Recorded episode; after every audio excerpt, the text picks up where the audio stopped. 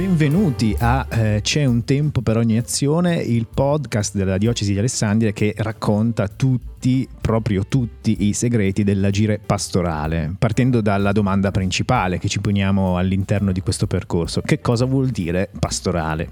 Proviamo a capire cosa significa e come si traduce questo termine e lo facciamo con l'aiuto di chi ha ricevuto questo compito, il compito di agire per conto del nostro, passo, del nostro pastore, il nostro vescovo, Monsignor Guido Gallese.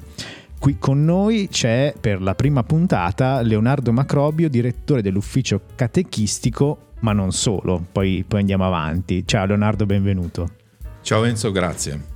Allora, dicevo non solo perché eh, il nostro vescovo con, con, con, un decreto ha cambiato un po' la struttura eh, degli uffici pastorali che non sono più eh, singoli, diciamo così, ma sono riuniti all'interno di aree. Anche le aree, insomma, le, le vedremo, le affronteremo durante questo nostro percorso. L'area che eh, è in mano eh, a, a, Leonardo è quella della, della vita affettiva.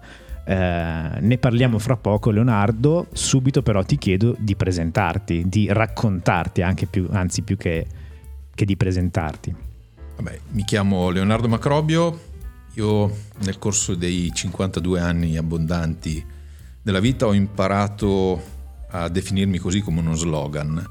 Sono marito per vocazione, insegnante per professione e padre per grazia, perché penso che questi siano i tre pilastri eh, che hanno fondato e stanno tenendo in piedi la mia vita. Insomma, il tentativo mio è quello di essere il miglior marito possibile per mia moglie, il miglior padre possibile per le mie figlie e il miglior professore possibile per i miei alunni. Con la grazia di Dio, appunto e adesso sei chiamato a essere il miglior direttore possibile per eh, l'ufficio catechistico. Che è un quarto pilastro che assolutamente non mi aspettavo. Ma che è cresciuto così dal, dal, nulla. Ecco, a proposito di questo, secondo te perché è arrivato questo pilastro sulla tua, sulla tua testa? Perché il vescovo ti ha chiesto di dirigere proprio questo ufficio? Eh, bisognerebbe chiederlo direttamente a lui, eh, cosa che ho fatto molte volte, però adesso scherzi a parte, ho imparato insomma, nella vita della Chiesa che solitamente il Signore chiama attraverso le voci più inaspettate e nei ruoli più inaspettati. Perché come diceva quella eh, se eh, appunto Yahweh ha fatto grandi cose con una mandibola d'asino ha sconfitto tutti i nemici di Israele mh, eh, con solo una mandibola d'asino, figurati cosa può fare con un asino intero. Ecco. La sto vivendo un po' così. Quindi tu sei nel, nel, ruolo dell'asino, insomma. Io mi sento nel ruolo dell'asino nel senso che eh, mi sento profondamente inadeguato, non solo personalmente, ma anche culturalmente a questo ruolo. Però la cosa che mi affascina è che proprio perché sto cominciando eh, da 0,001 a scoprire il mondo della catechesi, del catechismo, eh, può essere interessante scoprirlo insieme ai catechisti, quindi in qualche modo farmi guidare da loro. È una scoperta, cioè una crescita che può, può diventare una crescita per tutti e con tutti non semplicemente io che ho qualcosa da insegnare o qualche, che ne so io, strategia già attuata, vincente, per cui se facciamo così abbiamo risolto i problemi della Chiesa, della catechesi, ma proviamo insieme, ciascuno con le proprie competenze, con le proprie capacità, eh, con il proprio ruolo, con la propria storia, con la propria esperienza di Chiesa, ehm, proviamo insieme a vedere se riusciamo a metterci in cammino per annunciare eh, Cristo ai, ai giovani allora, facciamo un passettino indietro eh, per guardare le cose in maniera più ampia, perché tu sei anche eh, responsabile dell'area pastorale vita affettiva. Eh, quali sono gli uffici eh, che sono, diciamo così, di, di, tua competenza, nel senso che insieme ai direttori dei singoli, dei singoli uffici inizi questo, questo cammino? Sì, allora leggo perché a memoria rischierei... Sono tanti. Di... No, più che altro che a memoria rischierei di fare dei torti e non mi pare giusto. Allora, i, gli uffici che afferiscono a questa area pastorale eh, che appunto la riforma della curia ha, ha pensato sono questi, al di là dell'ufficio catechistico, c'è l'ufficio, l'ufficio per la famiglia, l'ufficio per la pastorale scolastica, l'ufficio per la pastorale giovanile, l'ufficio per l'università, il servizio per la tutela dei minori e l'ufficio per le vocazioni. Si tratta sostanzialmente, nella, dire, nello spirito della riforma voluta e già comunque attuata in altre diocesi italiane, di prendersi carico dal punto di vista pastorale degli aspetti, dei, diciamo così, delle fasi iniziali della vita appunto eh, del, del, dell'uomo, del cristiano, del, della persona che vive.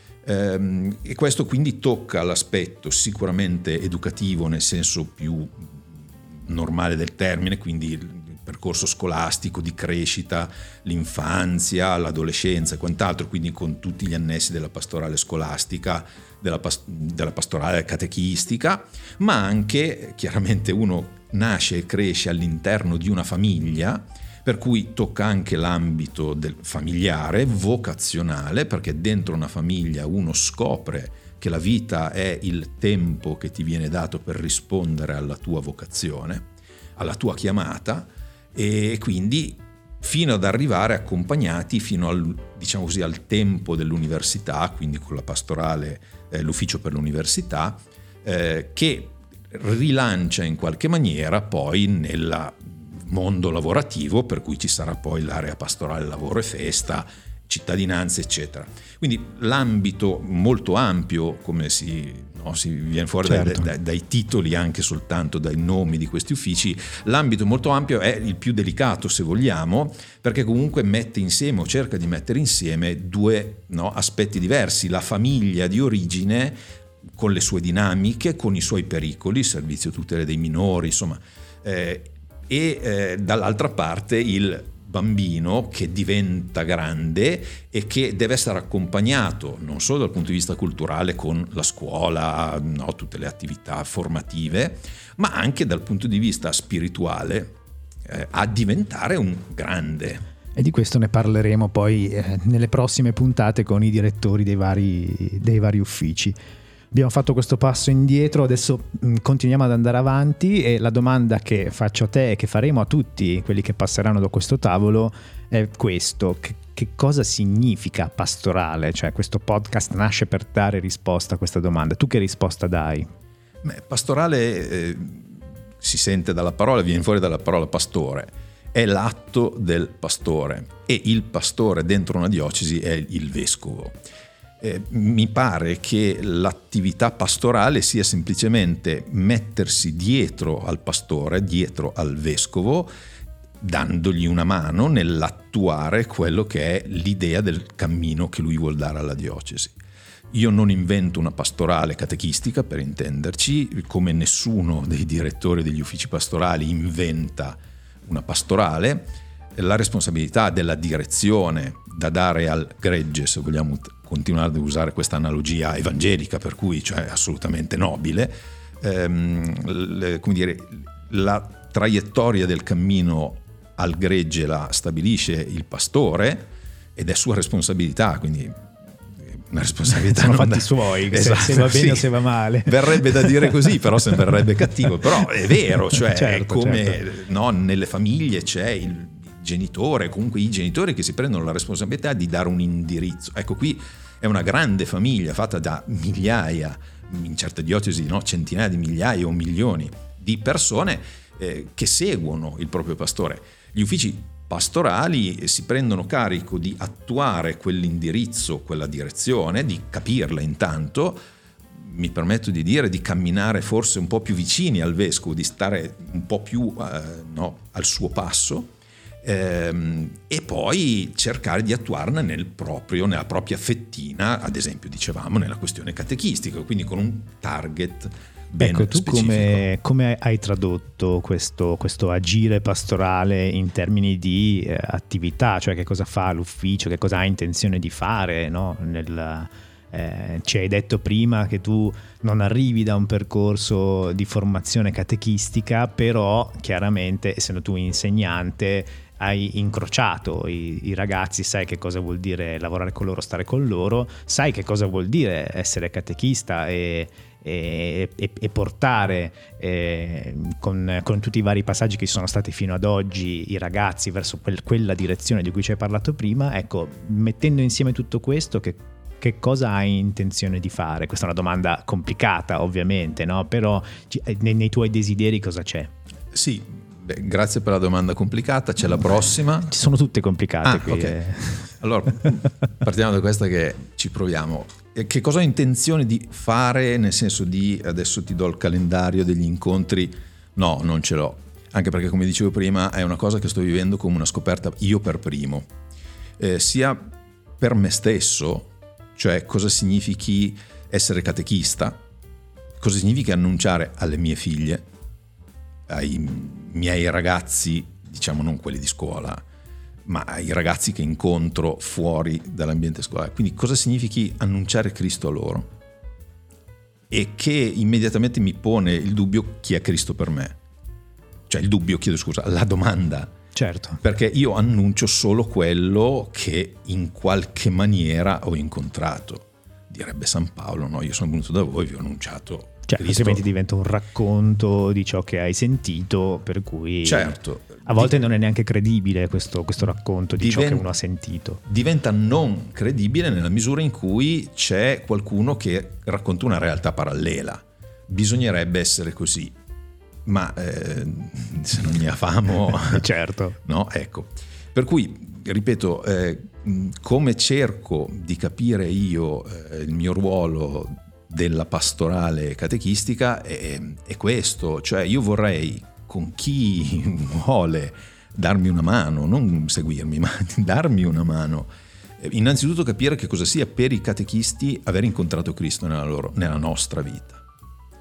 E quindi cosa significhi raccontare questa esperienza, la bellezza del, del seguire Cristo, a dei bambini di 7, 8, 10, 12 anni ragazzi di 14, 15, 19, universitari, eccetera. Mantenere, mantenere, vivo il ricordo di quell'incontro giustamente serve anche a trovare modalità nuove eh, di raccontare quell'incontro, però bisogna appunto cercare di non dimenticarselo. No?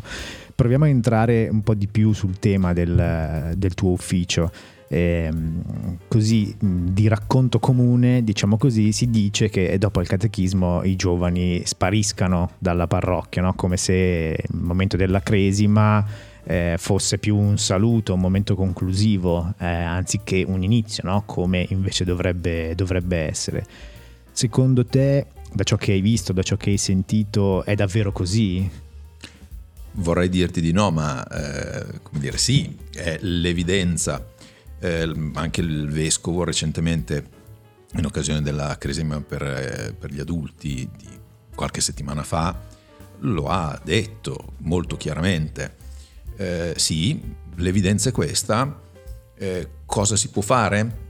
Dove sta il problema secondo te? Io per quello che posso capire mh, mm, il problema sta in questo, che sono disposto a essere cristiano a essere un medico, un insegnante, un qualsiasi. Io ragazzo in formazione, in crescita, che sto cominciando ad esplorare eh, come dire, l'orizzonte del mio ideale, del mio me ideale, che sto cominciando a eh, prendere anche le distanze da quelle facili cose, io voglio fare come il papà, io voglio fare con la mamma, insomma l'infermiere, il pompiere di quando si è all'asilo. Certo, no? certo. Che stai cominciando a costruirti con fatica, con dolore, con errori. Il tuo te, il tuo io, lo fai guardando a qualcuno che quel pezzettino di te ideale lo incarni.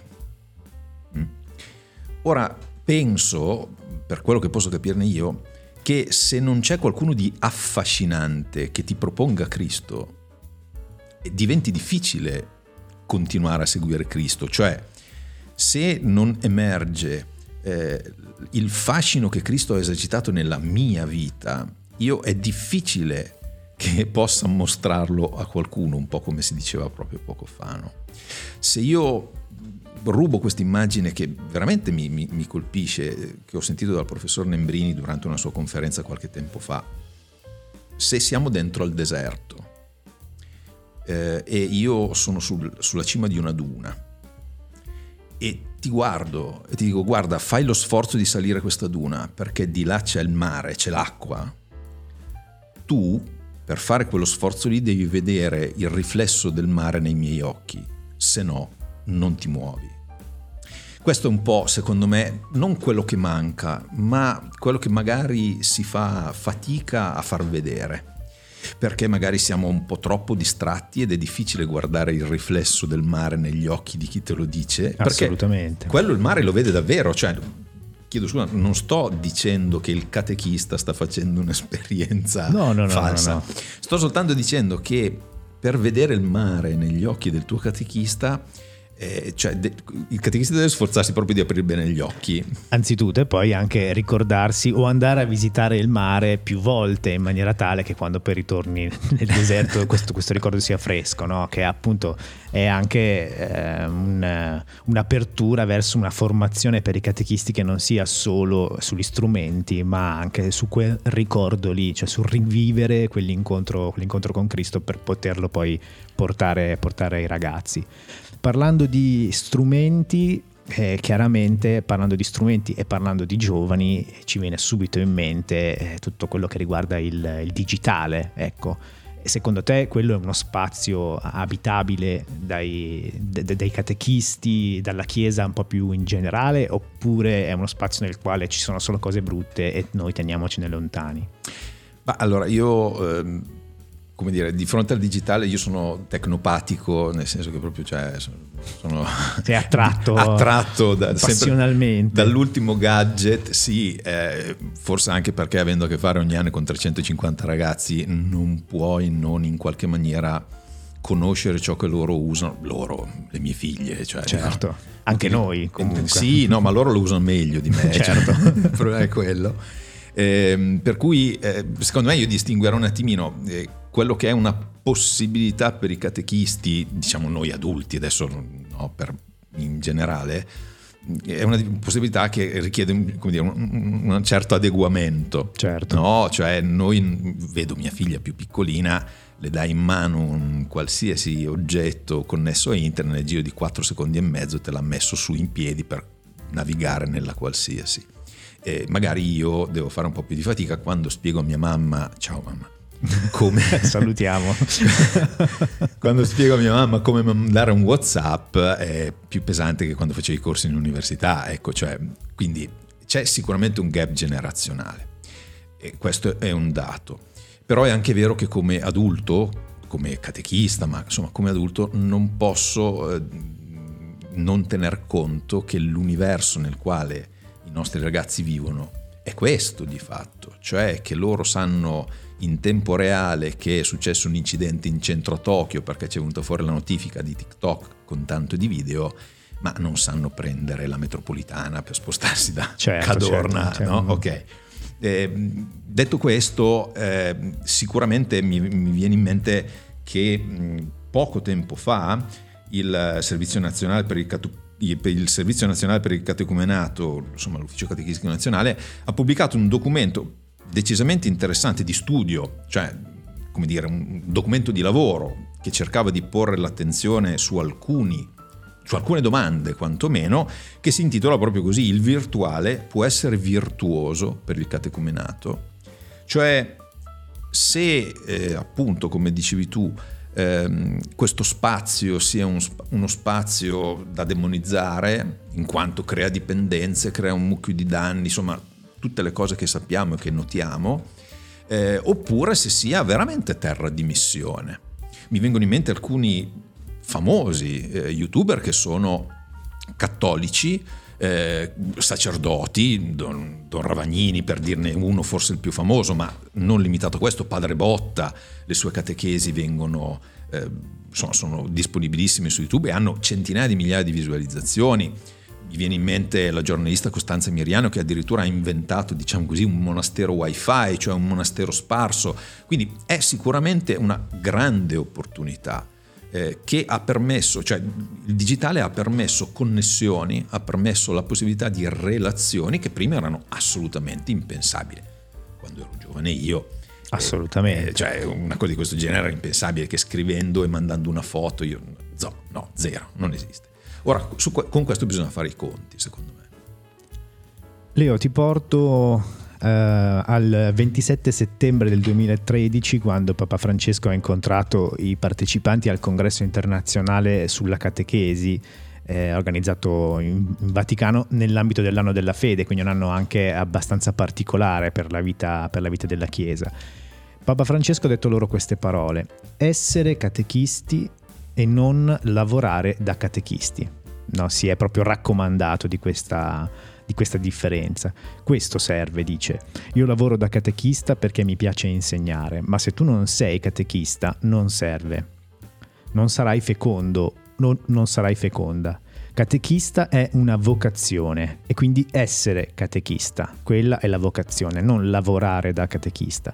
Badate bene, dice, non ho detto fare i catechisti, ma esserlo, perché coinvolge tutta la vita si guida all'incontro con Gesù con le parole e con la vita, con la testimonianza. Allora, mm, non so se questa cosa ti sorprende, ma sei esattamente in linea con quello che, che, che il Santo Padre ha detto e continua a dire, poi ha continuato a dire in questi, in questi dieci anni e in questo momento, caro Leo, abbiamo una grande sorpresa. Tu sei il primo che eh, potrà parlare direttamente con il Santo Padre. Quindi se hai una domanda, qualcosa da chiedergli, pensaci un attimino mentre dalla regia eh, mandano la chiamata. Grazie ai nostri potentissimi mezzi abbiamo la possibilità di parlare con Papa Francesco. Santo Padre ci sente?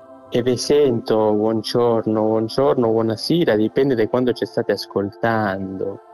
Esatto, esatto, perché questo è un podcast, eh, c'è un tempo per ogni azione. Io sono, sono Enzo, mi presento a questa prima puntata eh, nella quale, insomma, eh, all'interno della quale abbiamo un po' lavorato con eh, Leonardo, che è il direttore dell'ufficio catechistico che, che le presento. Santità, buongiorno. Ciao Leonardo, ciao. E mi hanno parlato anche un po' di te, mi hanno detto che fai tante cose eh, per il catechismo, me l'hanno detto in tanti, eh?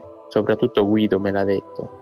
Il nostro vescovo, il nostro vescovo che, che, salutiamo, che salutiamo. Allora Leo, eh, puoi approfittare di questo momento se hai qualcosa da chiedere, vuoi fare un saluto, vuoi una raccomandazione, ecco.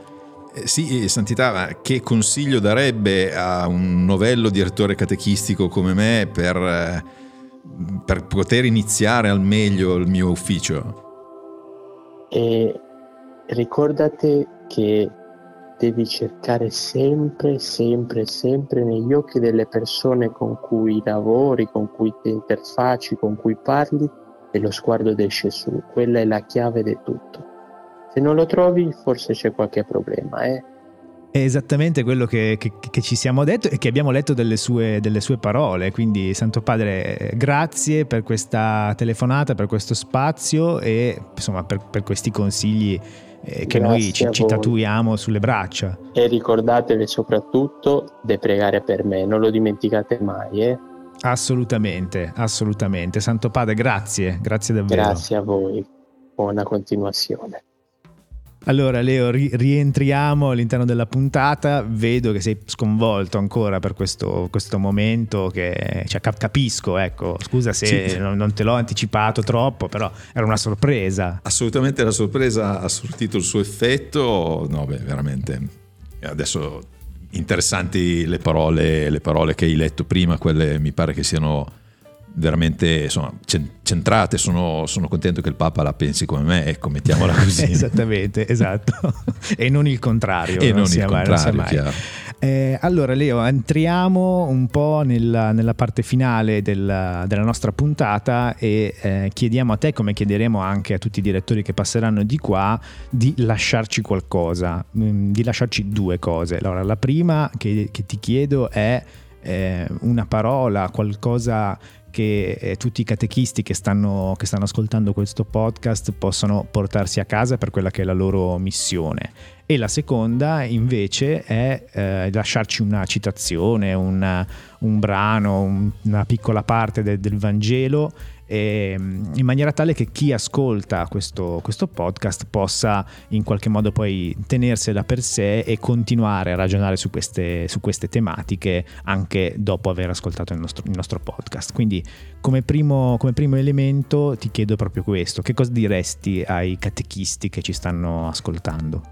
Ma, eh, sembrerà banale, ma scherzi a parte, sorrisi a parte, ma con il massimo della serietà, riprendo proprio l'ultima parola dell'intervento del Papa che hai letto, e che è proprio la parola testimonianza, che penso, almeno nella mia vita è stato così, eh, penso che sia la parola chiave di qualsiasi conversione. Cioè uno decide di convertirsi, cioè di cambiare direzione, di ricentrarsi sull'essenziale, su Cristo, soltanto se vede che qualcuno gli testimonia che ne valga la pena, cioè che ci sia un valore, che ci sia una pena, che ci sia una fatica, che si debba far morire l'uomo vecchio per far venire fuori l'uomo nuovo, tutte queste cose. Ma c'è bisogno, secondo me, di un testimone, uno o più testimoni, di una comunità di testimoni che siano credibili, non perché sono perfetti, perché perfetti non ne è nessuno, ma perché prendono maledettamente sul serio eh, la loro vita. Allora questo diventa una testimonianza. Adesso ti chiedo l'ultimo, l'ultimo pezzo da lasciarci, una, una, citazione che possiamo portarci via da questa, da questa, puntata, che un po' la riassume, che un po' cerca di anche slanciare verso, verso il futuro questo tema. Sì, io mi permetto di mobilitare un teologo che ha Niebu che ha detto questa frase che mi pare riassuntiva, insomma significativa anche rispetto a come vorrei muovermi nel, nel futuro prossimo. Dice così, non esiste niente di più incomprensibile della risposta a una domanda che non si pone. Io posso annunciare Cristo ai ragazzi, ma se non c'è una domanda, un desiderio di Cristo, questo annuncio diventa magari non sterile e comunque lo Spirito Santo può fare quello che vuole, ma diventa uno sforzo incom- enorme rispetto poi a quello che appunto dicevamo prima, uno vede, cioè che è finita la cresima è finito tutto. Secondo me il primo punto è quello di far nascere, rinascere, ripulire, rifinire, ehm, dare un volto a questa domanda che sta dentro il cuore dell'uomo e a cui Cristo dà risposta piena. E con questa citazione chiudiamo la prima puntata di C'è un tempo per ogni azione, il podcast che cerca di raccontare che cosa significa eh, l'agire pastorale. Ringraziamo Leonardo Macrobi, direttore dell'ufficio catechistico e responsabile dell'area pastorale vita affettiva. Grazie Leo. Grazie, grazie a te, grazie a voi e ci diamo appuntamento alla prossima puntata.